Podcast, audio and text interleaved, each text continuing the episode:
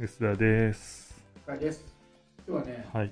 ちょっとこのポッドキャストを聞いてくれてる皆様にご報告がありまして、はい。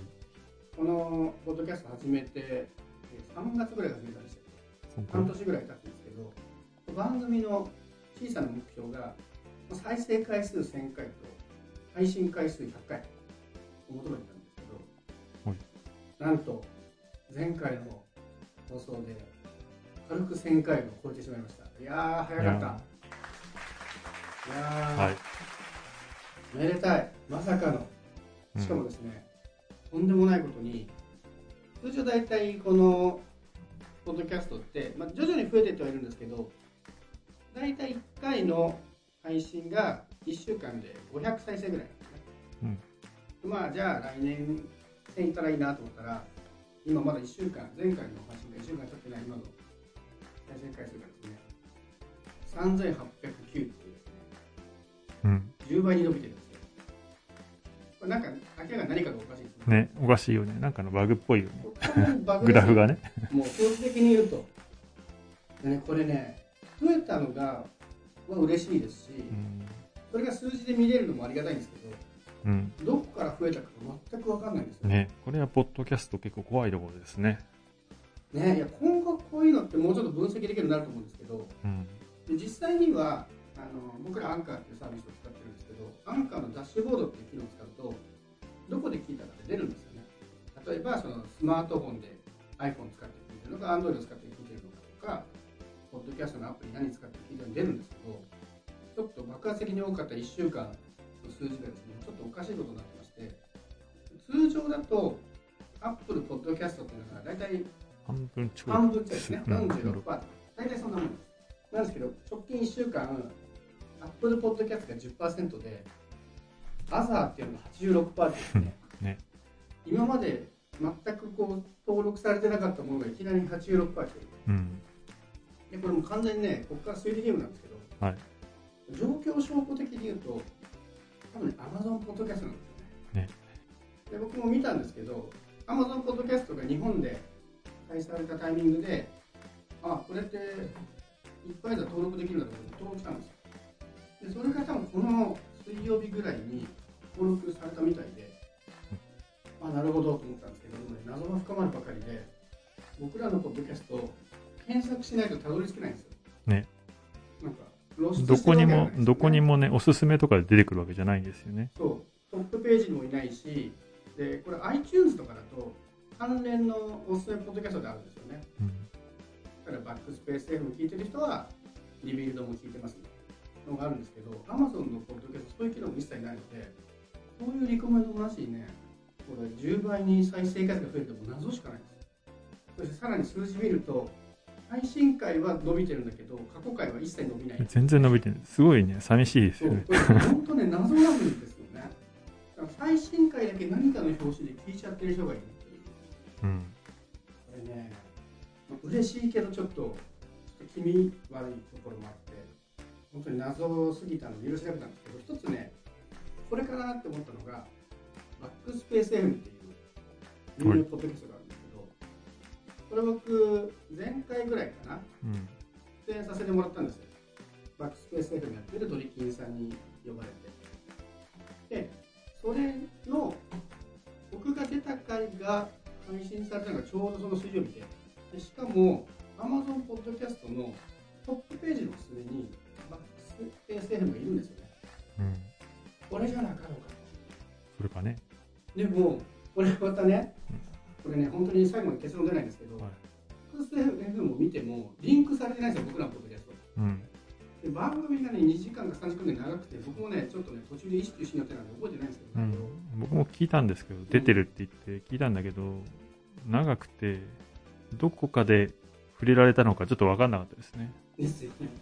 多分ね後半でねポッドキャストの話した記憶があるんですけどでもしその話してくれてたとしてもリンクされてないんでわざわざ検索して聞いてくれる人がいいるってことですよね、それもそうだとしたらこれで3000人とか来ますかね。いやもうすごい謎だなと、ね、ここからねもうあまりに謎すぎてあと2つ増えた仮説を考えたんですけど、はい。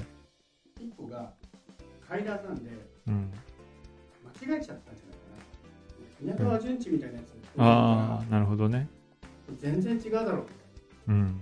なるほど。そういうのがないかなって、あ日本全国の怪談ファンが。そうそうそうそうだとすると次の回あもう全然違うじゃないですか激減するはずなんですよねだからね全ての答えは配信のね再生回数がどんだけ伸びるかで見えてくるんですけどもう一個のねこれはねあんまり考えちゃいけないんですけどボットが回ってんじゃねえのアマゾンで？うんそんなことはないと思うんですけどあのブログの時代ちょっとあったじゃないですかはい。意味でやたらいいと思ったら、ボットでしたボッ。トが巡回してたアメブロとかそういうやつですね。まあちょこういう名詞はあれですけど そうそううん。もうなんかそのぐらいじゃないともう説明つかないなと思ってまあでもねもしちゃんとねそのバックスペース FM かどうかわかんないですけどそれ系で聞いてくれてあこれはちょっと聞こうかなと思って次回も聞いてくれてる人がいたとしたらこの回にたどり着いてると思うのでちょっとね前回の前回あれかセルフ給油が怖いって話ですねその回で初めて聞いたぞっていう人は、ぜひちょっとね、あの、ポッドキャストの説明画面に、お便りコーナーの URL なんで、なぜこのポッドキャストを聞こうと思ったのかね、一言で言うので、お便りいただけると本当に嬉しいです。全くだってもうゴリ夢中ですね、これ完全に。本当はね、怪談を聞きたかったってういうね、意見をぜひ。ん、あ、それね。その人は多分もう2回目聞いてなくないです本当？違うんだもん。そうじゃなかったので残念ですみたいな。でもし2回目間違ってあの本当はねあの怖い話を聞きたくて階段登録したのに、違ったって人がうんもし2回目聞いこの回聞いてくれたら、うん、漢字で検索しろってお伝えしたいですね。階段をね、ひらがなで書いてるんで、それは違うだろうでもこれから僕らが怪談をやるっていうのは一つの手ですよね。逆にね、逆にね。今更聞いてくれるから、ね、漢字に変えたくないですか、もはや。いや、でも検索するときって、あの、漢字でわざわざしなくないですか特にスマホで。あえーそれは何？若い世代の漢字ですね。わかんそうか。そう？そういうもんですか？うん僕も絶対漢字で検索しちゃうから。だって、かいだまでやったらさ、はいはい。もう候補出てくんじゃん。で、これだ。ああ、あんなドット絵の謎のアイコンで怖い話が来る。あうんちょっとそれは読めないもんな。想像できないもんな。8、90年代風の怖い話がこうね。なるほど。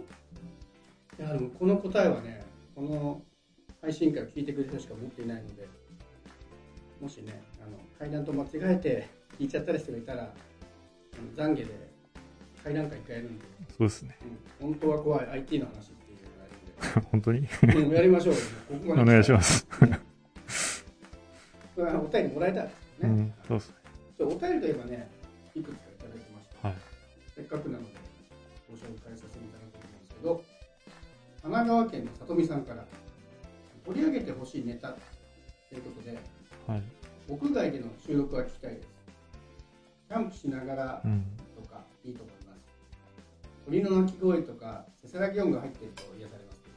なるほど。屋外収録、なんかすごいですよね、なんか取り上げてほしいネタっていうか、この配信ソングがネタになっちゃう感じですよね。そうですね。これさ、うん、BGM じゃダメかいや、そこがやっぱなんか違うんじゃないですか、きっと。本物とは。こう、開放的な、開放的な、うんちょっと録音もね、変わりますしね。あでも、あれです、我らが魔王のキャスター、バッテリー内蔵なんで。あ、そうなんだ。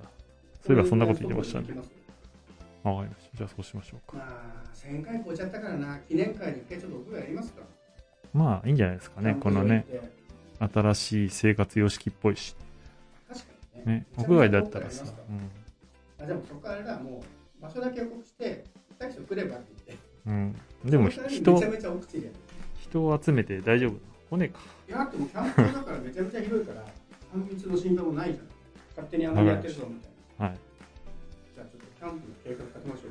えーマジでさ、玉川ぐらいでよくないですか？もう玉川でいいんですけど、鳥の鳴き声がすごいハードル高いですね。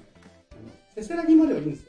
川のこれ、そばだから。これでもあの必須条件じゃないでしょ。大丈夫ないの二人で、あーまあね。あの、木の葉がこう、のサラサラした音とか、そういうのも別にいいでしょ。川、これ川はさ、どこ行っても同じだから。職質とか来るかもしれないんですよね。下手してキャンプ場でなんかマイク持ったやついるぞみたいな。あ、でも YouTube やってますって多分今通るとあー通るな。